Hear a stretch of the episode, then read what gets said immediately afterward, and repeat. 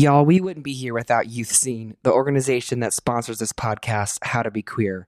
YouthSeen envisions a society where young people are empowered as individuals to access non judgmental and unbiased treatment in every aspect of their lives. They encourage the creative creation of a community that celebrates everyone's worth, diverse characteristics, and dignity. YouthSeen provides mental wellness, resources, education, and support for all the LGBTQ communities, including youth and their families. So head on over to YouthSeen, that's youth, S E E N dot org, and click on connect to give your money to support this organization dedicated to supporting our queer, trans, black, indigenous people of color communities. Hey, balls of magic. Welcome back to How to Be Queer podcast. My name is Alex. My pronouns are they, them. Hi, my name's Kim. My pronouns are she, her. Welcome back, everyone. Thank you for listening. Thank you for listening. We got a doozy of an episode for you today. We're excited about this one. Yeah, and thank you to YouthSeen, who is our sponsor, supporter, and all the amazing things. If you are enjoying this podcast, can you do me a favor and please go over to their website, find a way to support them? They are amazing in the work that they do for our community. Yes, YouthSeen, S E E N dot org. YouthSeen is dedicated to supporting the QT BIPOC communities. So go over to the website. There's a there's a button right on the homepage that says connect that will take you right to the page where you can connect and share and um, throw some money because Everybody needs money. everybody needs money. Everybody needs money. And if you got it, you got to go spend it. And if you've been listening to this podcast, Yep. go show them some support. We wouldn't be here without them hmm in many ways. So, Alex, what are we talking about today?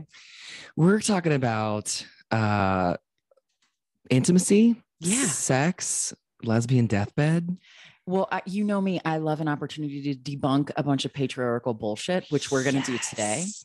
That's one of my Mhm. favorite things to do. Mhm. And then you are going to um, share some experiences with uh, your own experiences in the hopes of maybe finding some healing and um, visibility Mhm. for folks that are non binary or might be transitioning. Mhm. Yeah. When it relates to sex. Yes. Because I mean, there's so many resources out there that talk about this. Yep. Hey, before we get into that, because we've been watching the show and we've been doing um, kind of recaps on some of the stuff we're seeing, because there's a super interesting storyline playing out. We are going to talk about And Just Like That. And we're going to get it Mhm. out of the way first. Yeah. This is episode eight. So if you haven't watched episode eight yet, pause, fast forward, or just like pause and go watch it and then come back and listen to this one part that we wanted to talk about with it. Mhm. So are you still so this is your chance. Get out now because we're gonna spoil some shit for you. Okay, you're out, right? Yeah. Yeah. Okay. And now okay. you're back. Okay. Um, Alex, or what did you think of this week's episode? And just to recap it a little bit, Miranda finally comes clean with Steve that she is in fact not wanting to continue on with their marriage. What did you think? I think, you know, it was, they dedicated what, three minutes to it. And it was very, I remember holding my breath, like, like watching the scenes. And I was like, why, this is just, It was very odd. it was very odd.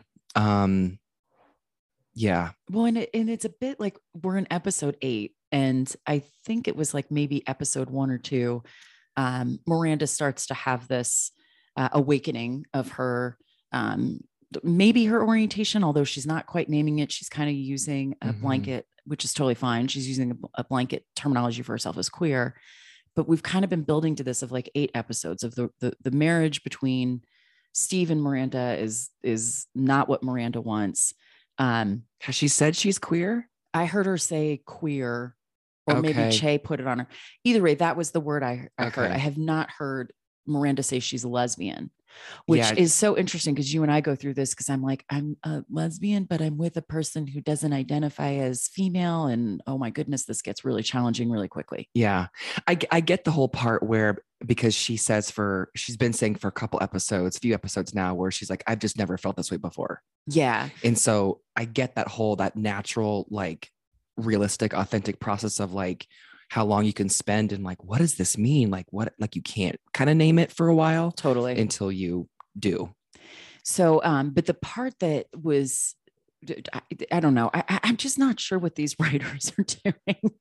Um, because on one hand, I'm like, I really identify with Miranda Yeah. that she has found someone that she's having these experiences with that feel like nothing she's ever experienced before. I totally get that. It, I've told you, I'm like, so this is what porn could be like. well, I mean, they did, did that one snapshot of that of the scene, and we're like, yep, and yep. yep and yep there was the the kitchen scene with the the orgasm and then there was the which i love seeing online where people are like but did they actually have sex and i'm like right because we're we're going to get into this later Oh, sex does not necessarily mean insertion of a penis that's not necessarily how we define sex but anyway It's like um, the, who's the man? N- neither. That's neither. the point. right God, fucking shit. I love dispelling this shit. But then the the scene that was was clearly a scene of like real intimacy that it was kind of looking like maybe they had just had sex and um there was there was a nipple in the in the thing and There was a little Kissing of the was a little nipples. kiss on the nipples and it was so cute because we're sitting on our sofa watching it and it's like you our eyes slowly met it's like you know what we're gonna do later oh i You, do you. Yep. Yep. so thank you for just like that for showing us. And I did look at you and kind of giggled, and I'm like, this is what porn could be. And it was like, yeah.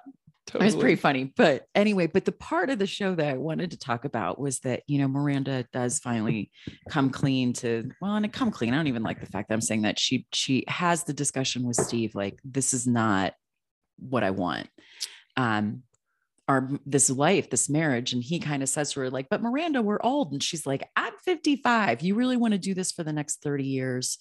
Um, they're not connecting sexually. It doesn't seem like there's a lot of intimacy between them.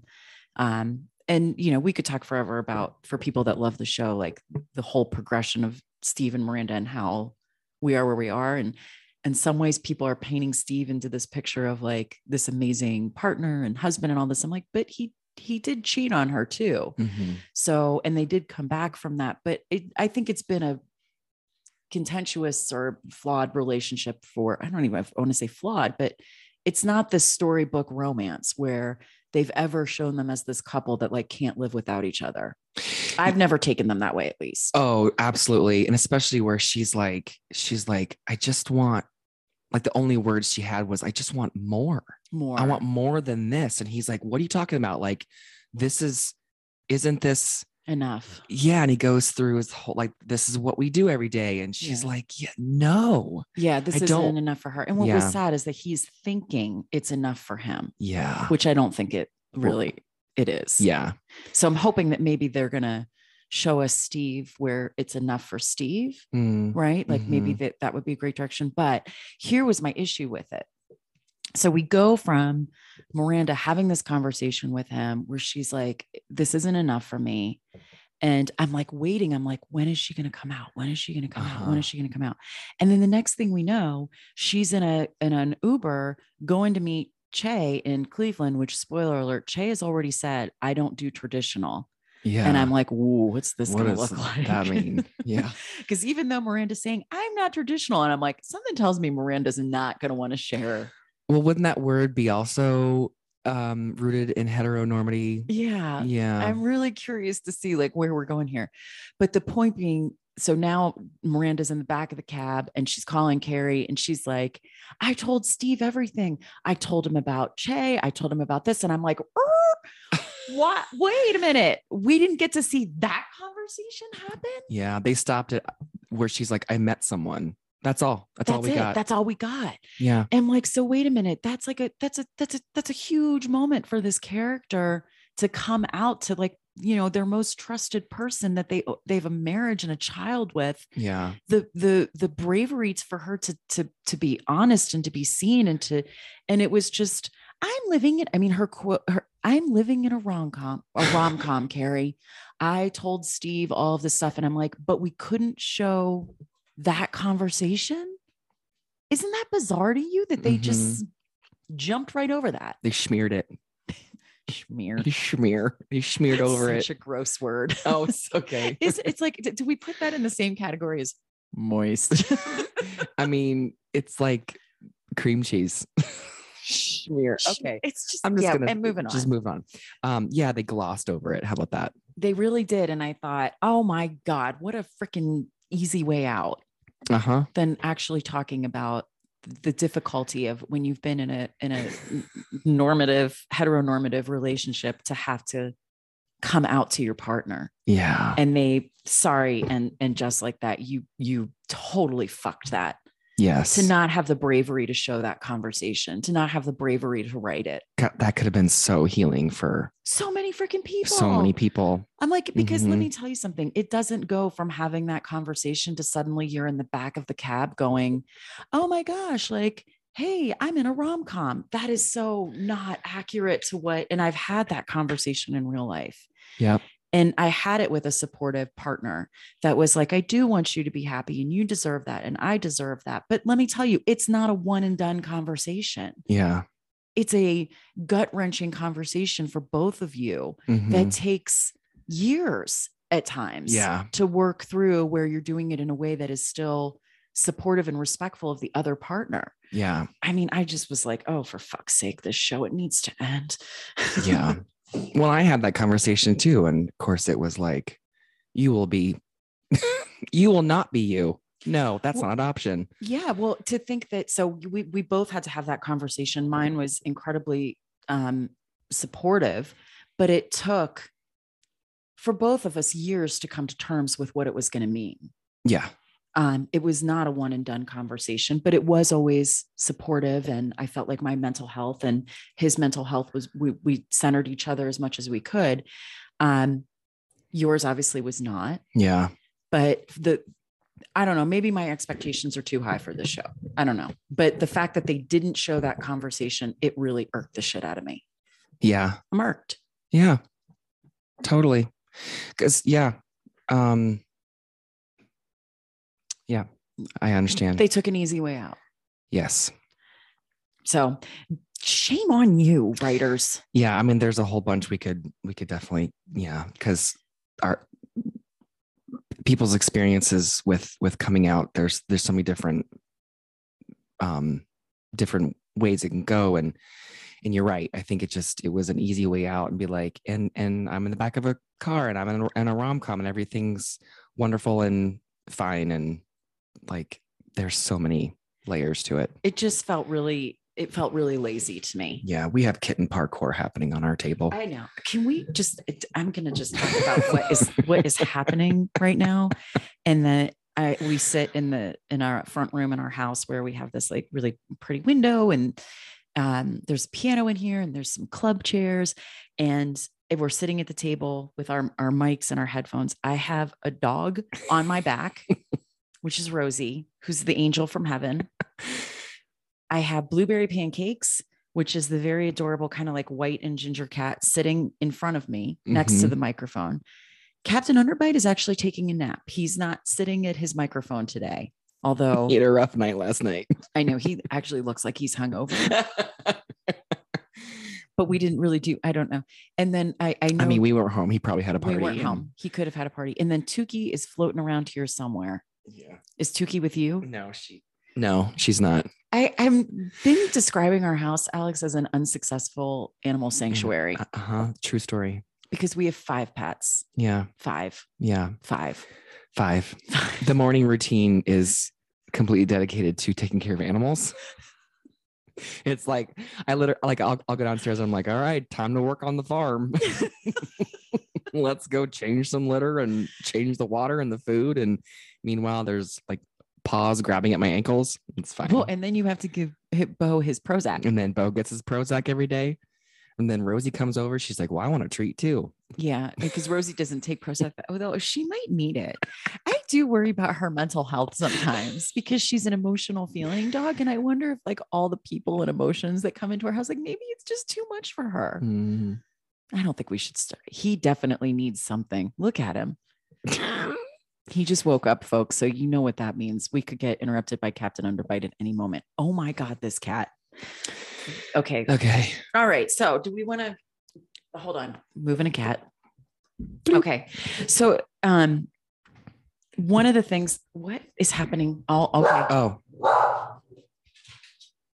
What did I say? I just don't said know. Bo woke up and now we're going to have this highly produced podcast, folks. Can we pause for one second? We'll Yep. come back. Okay. And we're back. Sorry, folks. You know, highly produced podcast and all that. So, Alex, part of what you and I, um, we went out to dinner on Friday evening with a dear friend of ours, and we started having a conversation around sex and intimacy. hmm And it kind of got us thinking about And the tables around us loved it. Oh my God. Let's talk about that for a minute. So, um, the person that we were having uh, dinner with on Friday night is also a part, uh, it identifies as lesbian, part of the queer community. Mhm. And we went to like an amazing sushi restaurant, and you know the tables were like a little bit close closer together, Yeah. which awesome in this time of COVID. But you know, Yeah. we had to go. We had to get out of the house. I had not been out of the house in like days. Yeah. I was like, I got to go to a restaurant. I got to do something. Um. So even though we were we we masked up and did, ow, Oh. Something happened there. oh my god, It was more kitten parkour, folks. living in? I know. Sorry, folks, but yes, we did manage to go out to dinner.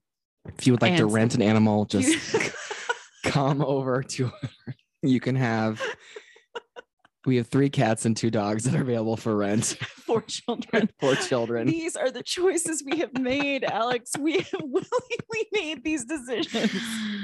Okay. I'm sorry to interrupt you. Okay, so No, no, no, so we're in totally the middle of the We're restaurant. in the middle of the restaurant.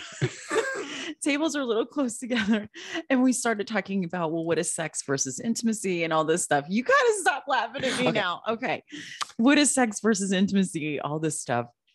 And there's like a, there's like a- what looks like two hetero couples, like couples on either side of our table. And you just see the dudes like looking over, like, what is happening at this table over here? What are they talking about? And then, of course, I turn into an asshole because that's who I am.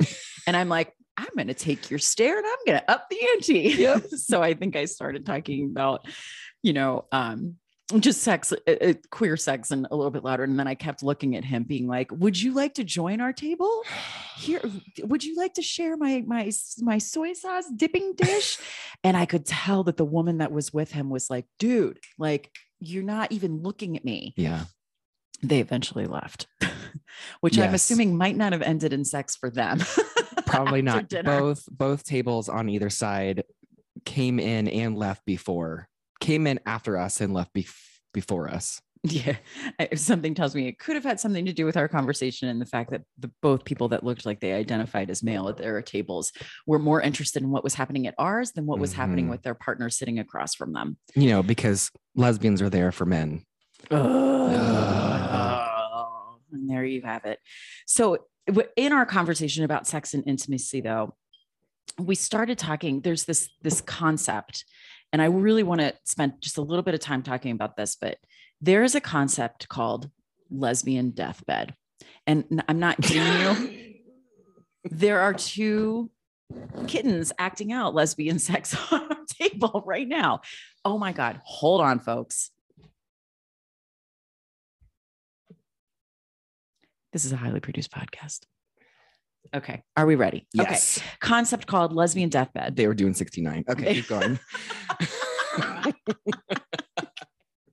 oh my God. All right. So, lesbian deathbed is a concept that lesbian couples in a committed relationship have less sex than any other type of couple.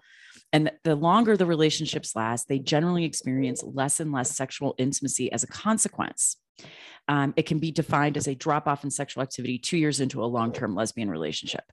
So, this concept is based from a 1983 research by social psychologist Philip Bloomsburg and sociologist Pepper. I love that name. How cute is that name? yeah. Pepper Schwartz.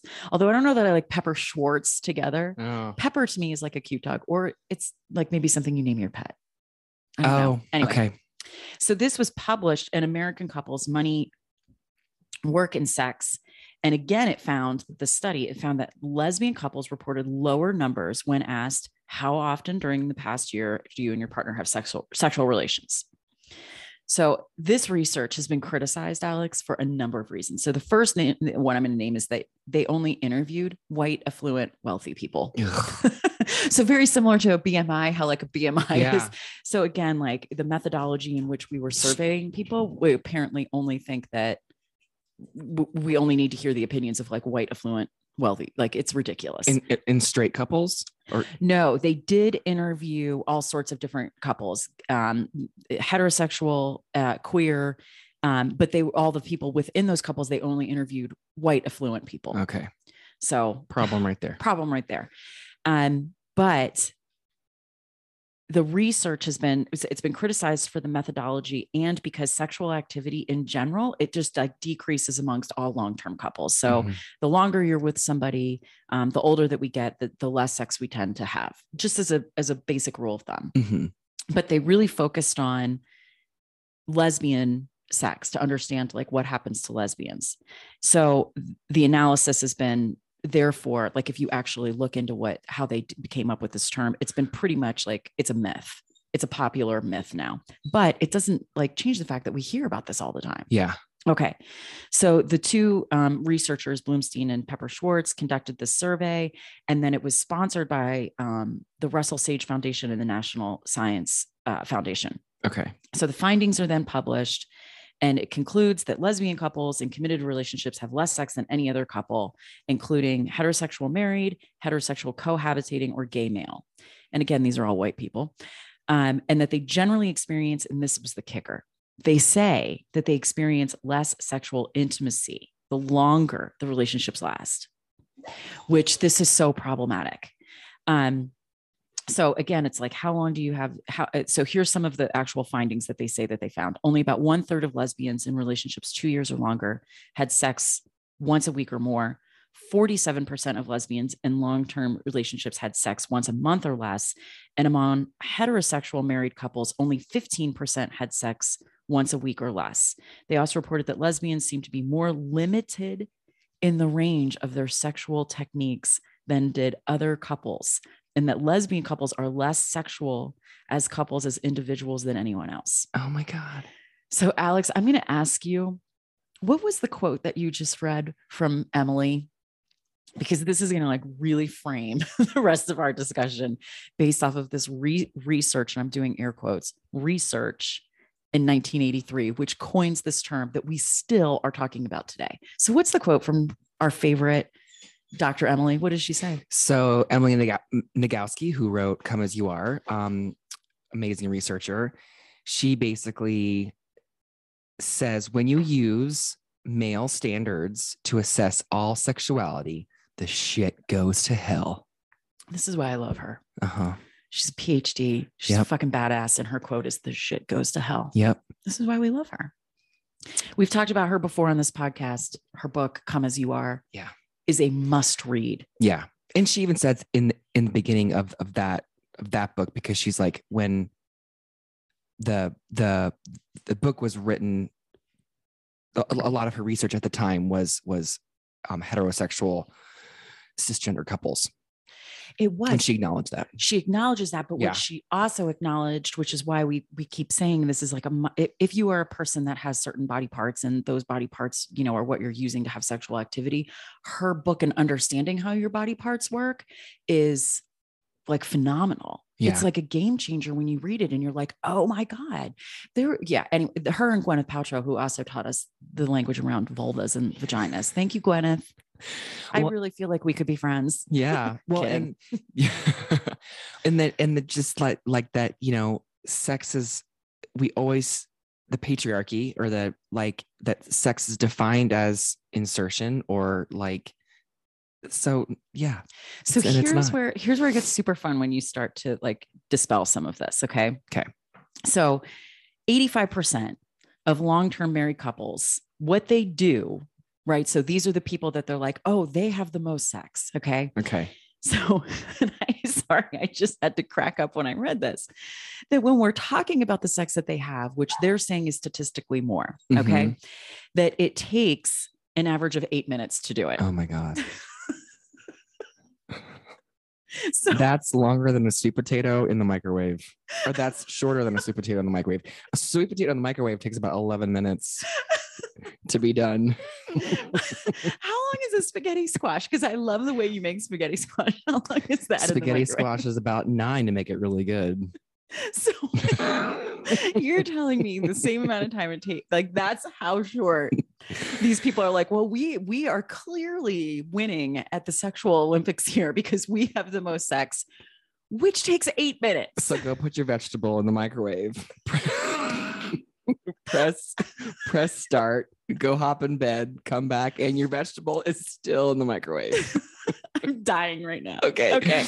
So here, so now we're saying, okay, so let's put all these people in this category to determine who is having the most sex. And if you are in a heterosexual relationship, these people are like, well, we win because we have the most sex, but it only takes eight months. And frankly, one of us might be feeling like, we didn't get everything we wanted. Okay. So now we're talking about lesbians. What we lesbians do on average, okay, it frequently takes a little bit more than eight minutes. And we're looking at about 30 minutes at least for Yeah. what we define as sex. Okay. Yeah. So, so let's just, we're going to pause that and then I'm going to keep going here for you. So, with regard to women's overall sexual behavior and sexual satisfaction, we've got another study here, which is Masters and Johnson's. I'm sorry, not as fun as the name Pepper Schwartz, but fine, whatever, Masters and Johnson. They do a study on lesbian sexual practices that concluded that lesbian sexual behaviors more often have qualities associated with sexual satisfaction than their heterosexual counterparts. So lesbians tend to focus more on a full body sexual contact rather than genital focused contact. There is less preoccupation with anxiety about achieving orgasm and more sexual assertiveness and communication about sexual needs. This this ends up creating longer lasting sexual encounters and greater satisfaction with the overall quality of one's sexual life. So, the study that Pepper Schwartz did, which is then like, and now we're going to talk about lesbian deathbed, was basically saying it is the frequency of sex that matters. That's what we're measuring, not necessarily the quality of it. Yeah. And therefore, lesbians get this horrible thing put on them saying you're in a lesbian deathbed because it's not eight minutes of like, meh. versus maybe a couple times a month of 30 minutes of total full body satisfaction. Yes. Pepper Schwartz, I'd like to have a conversation with you. Okay. So they also reported in this other study that women in same-sex relationships they have similar levels of overall um, sexual satisfaction, um, lower levels, even if it is a lower level of sexual frequency. But women in same-sex relationships spend significantly longer amounts of time on an individual sexual encounter, often spending here it is upwards of two hours on a sexual encounter. Hey. But somehow it's a deathbed because it's not eight minutes of bliss once a week. my God. so, And there it is. and there it is. Well, I have a and I have a little um in in in some information I found. Um, Okay. lesbian separatist Barbara oh, is it a fun name like Pepper Schwartz? Lip Lipschutz. Shut the fuck up. That's even better. Lip You are making that up. You No. are making that up. L I P S C H U T Z. Okay, I'm giving you some I mean, can we just call her Lippy for short? lippy. Okay. so- She wrote a, an, an an essay in 1975 that says no, that's called "Nobody Needs to Get Fucked," and argued that holding hands and touching lips and are are lovemaking. Um, and- Which- which- because there's two sets of lips, right? I mean, really, kind of like three. I'm Should we just keep going? I'm sorry, but lip shit. said that there's- Your lips should touch. Okay, I'm sorry. And furthermore, that lesbianism is, among other things, touching other women through dancing, playing soccer, hugging, holding hands, kissing. Lesbians need to be free f- f- from the from the libido of fr- from the tyranny of orgasm seeking. Sometimes hugging is nice. I, I like hugging, I do too. But I have to say, I hug. I, I'm not a huge. I like hugger. to hug naked. I was gonna say I'm not, a huge hugger. I've been known that if somebody will say, like, if you get a hug from Kim, like that's a big deal. I'm not a hugger. I'm not a hugger. Not a hugger. but um and i also when i do hug you i'm well not you but when i hug people other than you it's not necessarily about any type of satisfaction No. other than like i just w- would like to show you that i care and Yeah. i love you but naked hugging Mhm. is that when our lips are touching I mean, sometimes Okay. all three sets, two sets, one set. I can't with this name. Okay. So, but part of what we we we're I mean, we're obviously taking a very serious subject and we're giggling and laughing about it, which is completely mature. It's, yes. But I do I do think that there's this oh boy, Blueberry Pancakes is having a showdown with Captain Underbite right now. He's got the higher ground right now. Mm, Blue, Blueberry Pancakes is going to win. And with a name like Blueberry Pancakes, I mean, he is clearly a savage animal. He's got his like onesie on with his with with a cape. Yeah. Blueberry pancakes in the corner. Okay. so but but i think what you and i were kind of giggling about is that you know even within these studies which a term is coined to define an entire grouping of people Yeah. Is still the study was determined based off of a heteronormative penis insertion way of thinking about sex Mhm. so our conversation going back to our friday night dinner conversation that our co-part or, or, or apparently our co-diners on either Yeah. side of us couldn't stop listening was we were talking about the satisfaction of intimacy Mhm. as equal to the satisfaction of uh, apparently a two hour lesbian sex session. Yeah, because we were talking about like how we get into bed. Like, do you get into bed and like stay on your opposite sides, or do you get in bed get into bed? Not, not, not that you have, you know, um, get in bed and have sex, but get into bed and then like you know, because that's your intimate. You know, I mean, you could make you could make the argument, and I'm I'm okay sharing a little bit about this, but I'm not going to go into like too much detail. But you know, th- the way that I get into bed with you is that is my that is probably the most one of the most intimate spaces that we share Yes. because you know we, we tend to sleep without any clothes on, like a lot of people do. Yeah. and it gets is and you know i'm typically freezing cold and your body runs really warm and it's a super intimate embrace of like really kind of holding on to each other Mhm. that's where we lay our heads at the end of the day and it's like we both kind of exhale and Yeah. we spend and that is incredibly vulnerable and intimate and connecting Mhm. um and it is a real form of intimacy. Does it end in orgasm? Well sometimes it does. Yeah. um a lot of times it does but a lot of times it doesn't too. Mhm. and how do you rate those spaces? Like i wouldn't necessarily want you know somebody coming in and doing a study of that space and saying well you're in a lesbian deathbed because you're not having sex at the same frequency as someone else and i'm like but what about the quality and the intimacy of that moment Mhm. so I just I I I hate when people say lesbian deathbed because to me it's like it does happen to some extent. We know this with with couples as we get older, we might not want to have sex as much. Intimacy may shift and look other ways. Our libido drops. I mean, we went through in prepping for this podcast, we went through lists and lists and lists of things that impact your sexual desire Yeah. um, if you're on antidepressants um, the world around you can have a serious impact of how often you want to have sex and you may just crave more intimacy or you may just i remember when i first had children i was like i just didn't want someone touching my body Yeah. because i felt like when i had little kids my body was being touched all, all the day. time. Mhm. So it's not to say like we're kind of giggling about this, but in making it, you know, fun and light in the moment that Pepper Schwartz kind of did this, did a, did a dirty and putting this name on a whole group of women where it was still defining sex in a way that I think is narrow. hmm Well, and and it's like you know, and then are you defining sex like the moment you get into bed and start touching, or even just you know, Or sex defined by those eight minutes of insertion. right, right. Yeah. I mean, and or or does it start when you come home from work and you and you lock eyes and you're like, there you are, Or you're watching and just like that. and you just And yeah. you start locking eyes over, right? Yeah, Like, is you're that not when even- sex started? yeah, it's like you're not even touching, but there's that connection. There's also um, one of the things I had read when we were prepping for this is that for people that have a penis, orgasm is roughly three to five minutes, is how long it takes. Yeah. If you are a person that has a vagina and a clitoris, 15 to 40 minutes. Yeah. So, okay, can we just like think about that for heterosexual couples though? If it takes the woman, or I'm sorry, if it takes the person with a vagina and a clitoris 15 to 40 minutes to get to climax. Mhm. And it takes a man, I'm sorry, a human with penis, three to five minutes. And it's eight minutes is what typically are. I, I, I, come on. That's so unfair to the person that needs 15 to 40 minutes. Like you really are going to get there in eight minutes. I, I say you're probably bringing something else to bed with you that vibrates.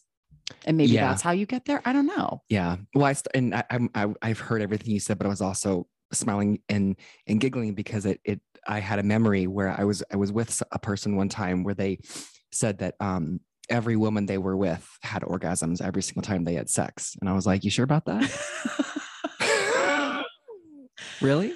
How do you know that? I was like, wow, you got some arrogance there, buddy. oh my God. He, he, this was, this was a person who identifies as male. Uh huh. Do they identify with male and have genitalia that matches it? Yes. Okay. So he thinks Cisgender. cisgendered man, Mhm. thinks that his penis was bringing every single woman he had ever been with to orgasm. Oh yeah. Was it in eight minutes? I don't know. He was he was he was like, oh yeah, I, I they had. I'm like, how do you know? I'm like, you there's. He's like, oh, but but they did. Uh, okay, I'm oh not. my I'm not God. going to the argue with you. fragility, the fragility of that comment to me is Mhm. like, I, I you know, I've had sex with men, I've had sex with women, and I'm I've been pretty pretty lucky that the the the, the experiences that I've had with people that identify as male and having sex with them, they never said anything like that to me. I do feel somewhat um, like I, it was. I imagine I was probably not the best sexual partner to them because I was probably that person that was like, okay, it's yeah, I, I- Yeah. I'm not. Something's not working. Yeah. Um, and it had nothing to do with them. It had everything to do with me. Yeah, me too. But to have someone say that's me, that every person they've ever been with, knowing how challenging it can be for women to get to orgasm in that special eight minutes you're giving them, like, come on, really, dude? I wonder if it was a way to like you know guilt Oh, because you guilt weren't. because I wasn't, and I was like, oh, oh, so right. there's something wrong with So you. there's something wrong with me because I was not orgasming, and and he and the, all the other women, p- people with vaginas that he had been with, they orgasmed. So therefore, you are the problem. I'm going to say you were having sex with the wrong person. Uh, oh yeah, th- yep, a little bit. a little bit. Um, but one of the things, Alex, now that we've com- completely, you know, like gone with, with from lip ships to Pepper Schwartz to all, the- all the things about to stop. Oh my God. You did not just do a sound effect. you kill me. I love you Susie, so much. You make me laugh more than any other human on this planet. Um, and now that we've de- de- sort sort of debunked a little bit of this theory of lesbian deathbed, the one of the things though that we really did want to talk about, and this is we're going to take a little bit more of a serious note, is the experience because we have a lot of people that identify as trans and non-binary. We sometimes get a lot of like you know listener email um, or messages from people that are like kind of starting a transition or thinking about a transition Mhm. which is you know what makes you amazing that as a non-binary trans masc human being like you really put your experiences out there Mhm. which i really admire about you because i think it normalizes and gives probably some connection and hope to people that are like oh my god what's happening with me hold on we got a cat sac cat, cat sanctuary movement Okay. um i am a person that i believe that in the he, in the sharing and vulnerability of one's own experiences you create healing and connection for another person which is really the whole reason we do this podcast Yes. um, so when you were, and I think sometimes it's easier for me to like ask you questions and lead you in, which is why my voice is coming through and not Alex's. I, I don't mean to rob you of your voice in any way, but when we were, um, when you were transitioning, or you Mhm. were, I don't even know if I want to say when you're transitioning, but when you were starting to figure out who you really are, Yeah. it definitely impacted the way you were showing up in sexual relationships. Mhm. And you said you're actually going to share a little bit with that Yeah. with us today. So do you want to dive in or is it more helpful for me to be like, so Alex, tell me what the CDC says? Oh yeah, we could start there. You want to tell me what the CDC Yeah. said about trans sex? Yeah. Okay. Well, so um, the CDC ha- had some has some data around um, LGBTQ people, and basically they say that transgender. Let, let me back up. Um, s- stats about um, sexual assault, physical violence, um, being having some kind of sexual trauma in their life, and they report that transgender people have the most staggering statistic of all, which is 64% um, have been sexually sexually assaulted in, in their lifetime. 64% have experienced sexual 64%. assault in their lifetime. Yeah, which is That is basically unbelievable. yeah, it's um t- tremendously higher than the other uh, groups that they studied, but yes, it's hard to hear. It's also makes because I've experienced, you know, sexual assault and it just um it makes a lot of sense. It does. Okay, so can you can like tell me a little bit more about why that makes so much sense? Well, because I think, you know, when you grow up in this heteronormative world and you are are conditioned and trained to think that that you're cisgender, but you're not. So like um you just oh shoot, I just had had my thought and I lost it. Um so I in my brain, I'm like thinking, you know, I like boys. And so I kept trying To have sex with boys. I kept trying to have sex with boys and basically like just would completely dissociate. Um, didn't I had a very little um sense of boundaries for myself. I didn't basically show up with having a lot of self-worth or self-respect for my for my body. But in that, but then and almost like doubling down on on well, I'm going to continue this harm on myself or continue this because this is all I know. And so um so if I yeah. So it it it doesn't make sense, but it does.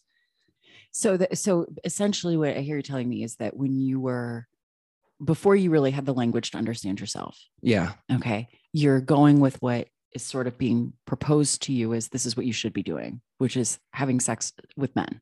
Yeah. Okay.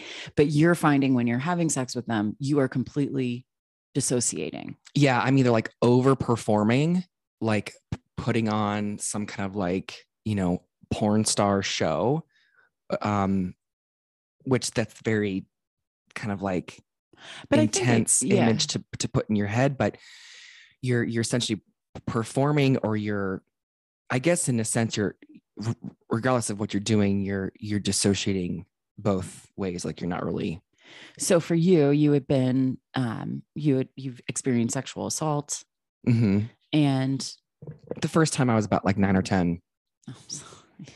yeah and then again when i was 13 Mhm. yeah And so these things obviously are going to have an impact on the way that you experience physical intimacy as an adult. yeah And wh- that is a, I, I'm still trying to sit with like that, that um, statistic around our trans community, with our trans community, that 64% have experienced sexual assault. hmm And it is the highest out of any grouping of people. yeah That's, that's heartbreaking. yeah but for you if, you know you've you experienced that and trying to understand like why is sex not connecting for me? Hmm so here here's a question for you. So when you when you started having sex with women did you still experience the same dissociation? Um, n- no, it was a very, um, it was like the shame and the guilt of like, I shouldn't be doing this, but this Mhm. feels, I mean, I never thought like this.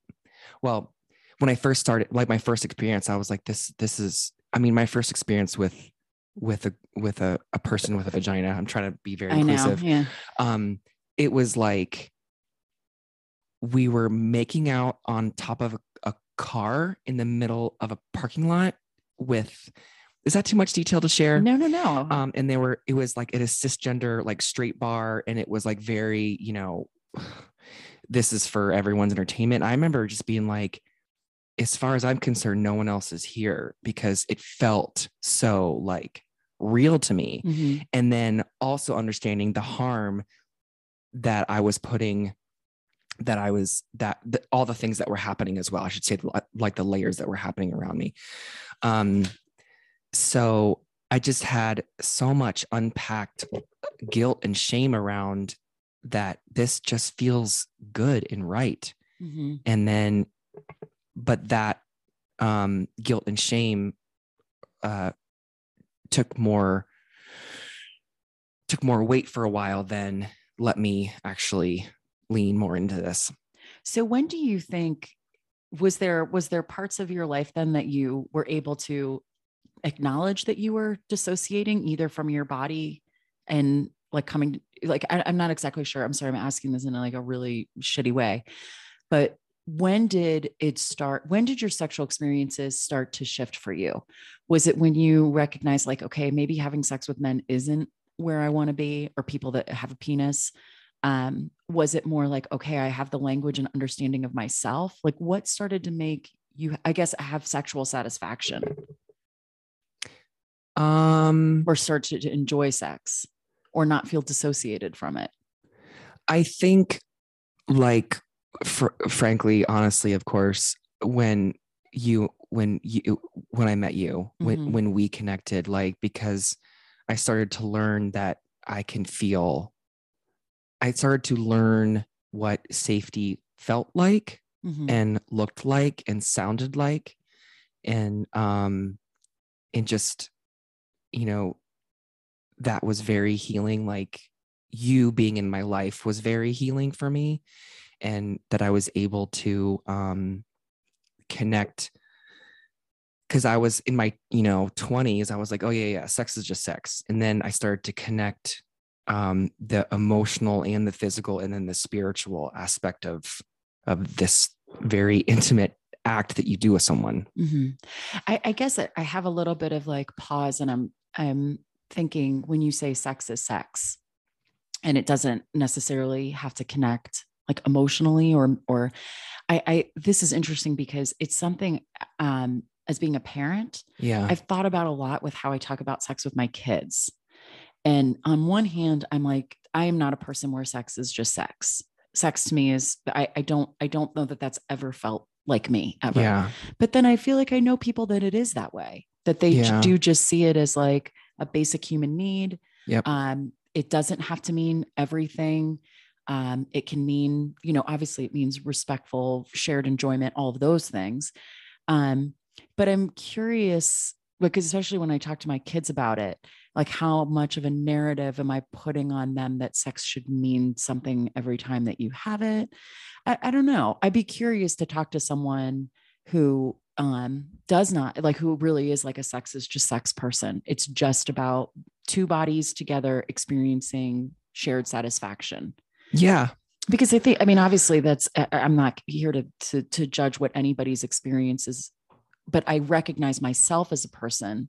I am not able to dissociate the, the mm-hmm. act of physical, like with the intimacy and the emotion um, versus just a physical act. But for you, that was something you, well, it sounds like you tried to do it for a long time. Well, I, I think because I'm such a, I'm wired, you know, emotional and energetic. And so that, you know, uh, you, you become, I think a part of me became very like sex is just sex because it was a measurable sense of, of, of pleasure because in my body and in my, myself in the world, I ha- I couldn't, I couldn't see and couldn't figure out like what, um, what self love or, or self, you know, what that felt like and looked like. So um, you almost like double down on the thing that's hurting you mm-hmm. in a sense.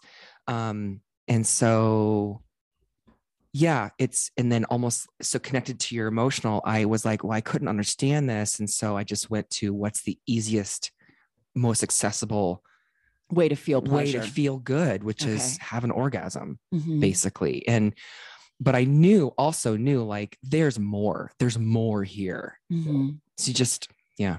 So for, for when you, um, got the language of non-binary and transmasculine. Yeah. How did that impact your sex life?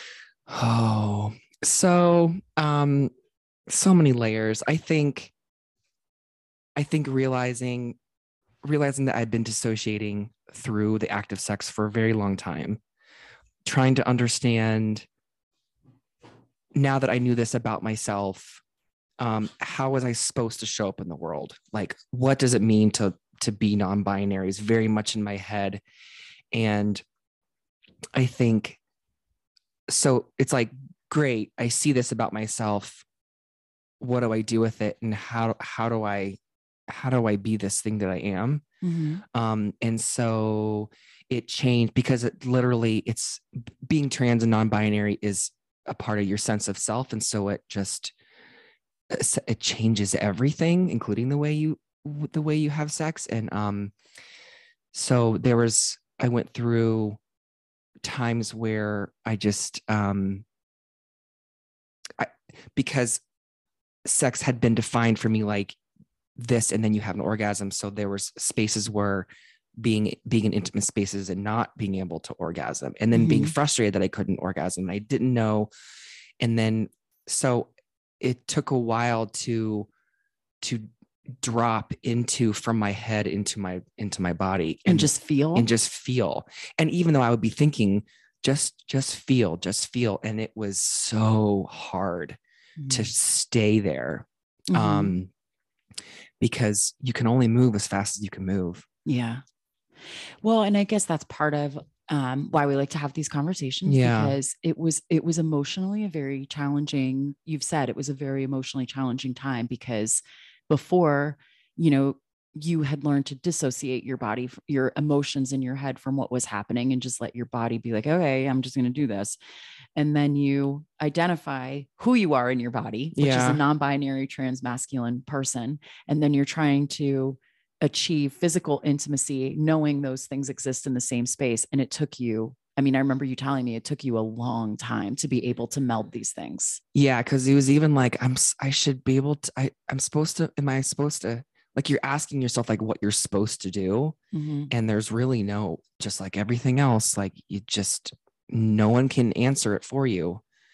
Well and i remember your therapist you telling me your therapist said just play with your body for a while. Yeah and that was all good in theory and the and the, the practice i mean just like every, everything else like you're you're putting in the work into yourself and that's fun it can be fun and it's and it's rewarding and it's also really hard and it can be painful um but but i knew that okay so i looked at it like if i if i all the way the only way out is all the way in so if i do the work and play with myself play with myself and share how i'm feeling with my partner you Mhm. and um just just um it's going to the joy the the the it um you get there. So if you were to be patience and kindness for yourself. Yeah.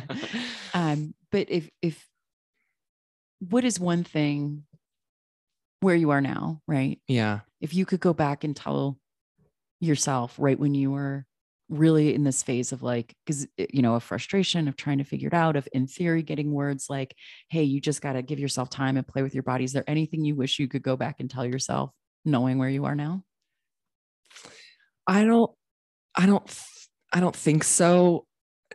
Well i guess what i would just say a, a reminder of um breathe Just keep breathing like you're gonna get there but that that in the moment f- frustration where you you know that you're in a place where you don't want to be. And so um i could almost I could visualize i could visualize freedom in my body and i knew that then i didn't have that still in a sense but I Mhm. did, but I didn't, but it didn't feel. And the only proof I had was that it didn't quite feel the way I knew it would feel when you just know, okay right? yeah I'm, I'm hooked onto these words freedom in your body Yeah.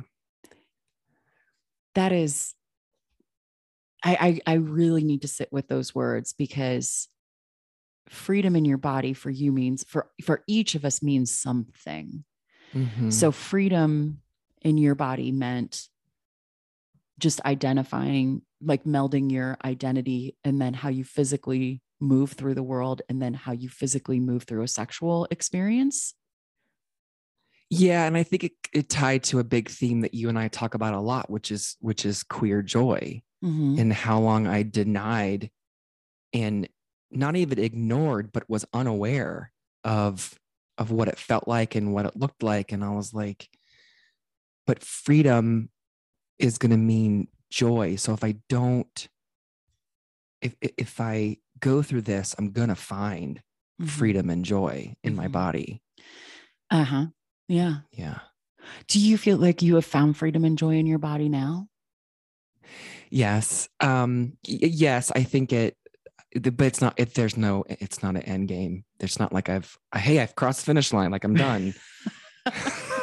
no, Yeah. because because it's It's constantly evolving and moving, right? it's constantly evolving. I have days where I, you know, have gender dysphoria with with with some body parts, and so it's like, you know, that's always being um processed and, and redefined. Well, and I know that this is something that our wonderful sponsors at YouthSeen have told us that they they would really appreciate us having a conversation about. So this will be a future episode of understanding when your partner is experiencing dysmorphia and as a as a partner and as a person like how you actually work through that. Mhm. Um a little bit of a spoiler when when um because I am I am the partner of a non-binary trans masc person and that identity of course it shows up in the way that we experience intimacy together. There are just things that i needed to have awareness around. And when i went to because you know i'm a type a capricorn and my goal in everything in life is i read as much as i as i possibly can. I'm a naturally curious person. Mhm. i couldn't find any information. There was there was just a void of anyone out there talking about how how this was going to be experienced for you right for you to understand okay i need to sink into my body but everything i've been taught about sex about gender normatives about um, hetero heterosexual se- like all of it isn't going to apply to me Yeah. So and then as a partner of that understanding like how real the dysmorphia was for you and how it was going to show up and how quite frankly not to make it about myself. That was a practice in itself. So I, we will talk about this a little bit in a future um, episode. I think we're still kind of pulling together some resources for it but so just know like if you're listening and you're either the partner of a person who is um, identifies as transgender um, or you're you are yourself like there is a lack of resources out there it is going to feel really frustrating trying to find it um, we we both experienced that Yeah. i think i found one book Yeah. one book Yeah, because trans trans um bodies, you know, we don't celebrate. We don't really celebrate trans, or or or the he- the culture tells us to not celebrate trans bodies. well I- yeah i mean and to go back to like yes we we don't i i i'm i'm guess i'm this is why this is going to be a future episode is because Yeah. i'm still kind of processing it out but what bodies do we celebrate what bodies do we give permission to feel joy um whether it's through sex or anything because like i even go to like um the ableist and the able-bodied that is what we constantly see and we don't really get to see the experiences of people that might not be living in that center of privilege around how your body functions Mhm. and what does what does the experience of finding sexual joy look like for all different bodies um there it, it, it's it's very frustrating to me and and even like with this study that we were talking about in the beginning around categorizing lesbian sex as this deathbed thing Mhm. How much information is given to us that what we're striving for as far as like feeling joy and all of this is seen through such a narrow focus Mhm. of really what what cisgendered heterosexual sex looks like and even in that it's still very male dominated in Mhm. the way that you know satisfaction is looked at Mhm. so i don't know i'm interested in continuing that conversation Mhm. and so if there's somebody out there that's listening blueberry pancakes i'm going to put you on the floor if there's anybody out there that is um, maybe experiencing this if you have some insight for us like please please email us because this is a conversation that needs to continue hmm Yeah. And I would even say like someone that's transitioning or just or thinking about it or um in the beginning, you know, of of kind of redefining or rebuilding the relationship with with their own body as a trans non-binary person, like that you know, I remember just really wanting that orgasm because um because that was the quote unquote like the quick fix like the like the like the easiest most accessible. But telling myself back to what you were saying like if i could go back like just that constant reminder of be in your body. It you don't have to have an orgasm that that that you will find the pleasure in this process of um maybe you orgasm maybe you don't. Like it's it's gonna be okay and you're gonna and if you keep keep going like you'll And the orgasm is not necessarily the end goal here. right and that doesn't make your that doesn't define your sex as being good or bad it's just about the about the deeper layers of the of the connection and the and the relationship with your partner and the relationship with your with yourself and yeah Thank you for sharing with me. yeah thank you for listening Should we tell all the people what to do? okay rosie Oh my God. Coming to you live from our unsuccessful animal sanctuary. we now captain honorbite is is behind my butt Blueberry pancakes is on my lap. Tuki's asleep on the on the windowsill hmm And Rosie's here for emotional support. she's begging, she's begging for emotional support so oh, thanks y'all for listening. thanks for going on that ride with us y'all um you can find us on how to be queer podcast on apple podcasts and spotify podcast if you want to reach out to us we have instagram and facebook on balls of magic yeah instagram and facebook on balls of magic also YouthSeen um, on instagram facebook and tiktok Please donate to them. please donate. And if you'd like to reach us, you can email us at how to be queer podcast at gmail.com. And thank y'all for listening. And thanks for when you send us support, even if like you you you run into us personally, um, which happens. Mhm. Or uh, what did we what did you figure out? We were being we're in 70 how many coun 28 countries. Tw- well, at the time, 27 episodes at the time um, in 28 countries. My goodness. I know. We have a mostly cis. Never mind. We have a women are the so Women are our primary audience. Or people that of- identify as a woman Yep, or yeah. our primary audience. Yep. hey. Hey. All right. Thank y'all for listening. I can't wait to be back with you soon. Bye.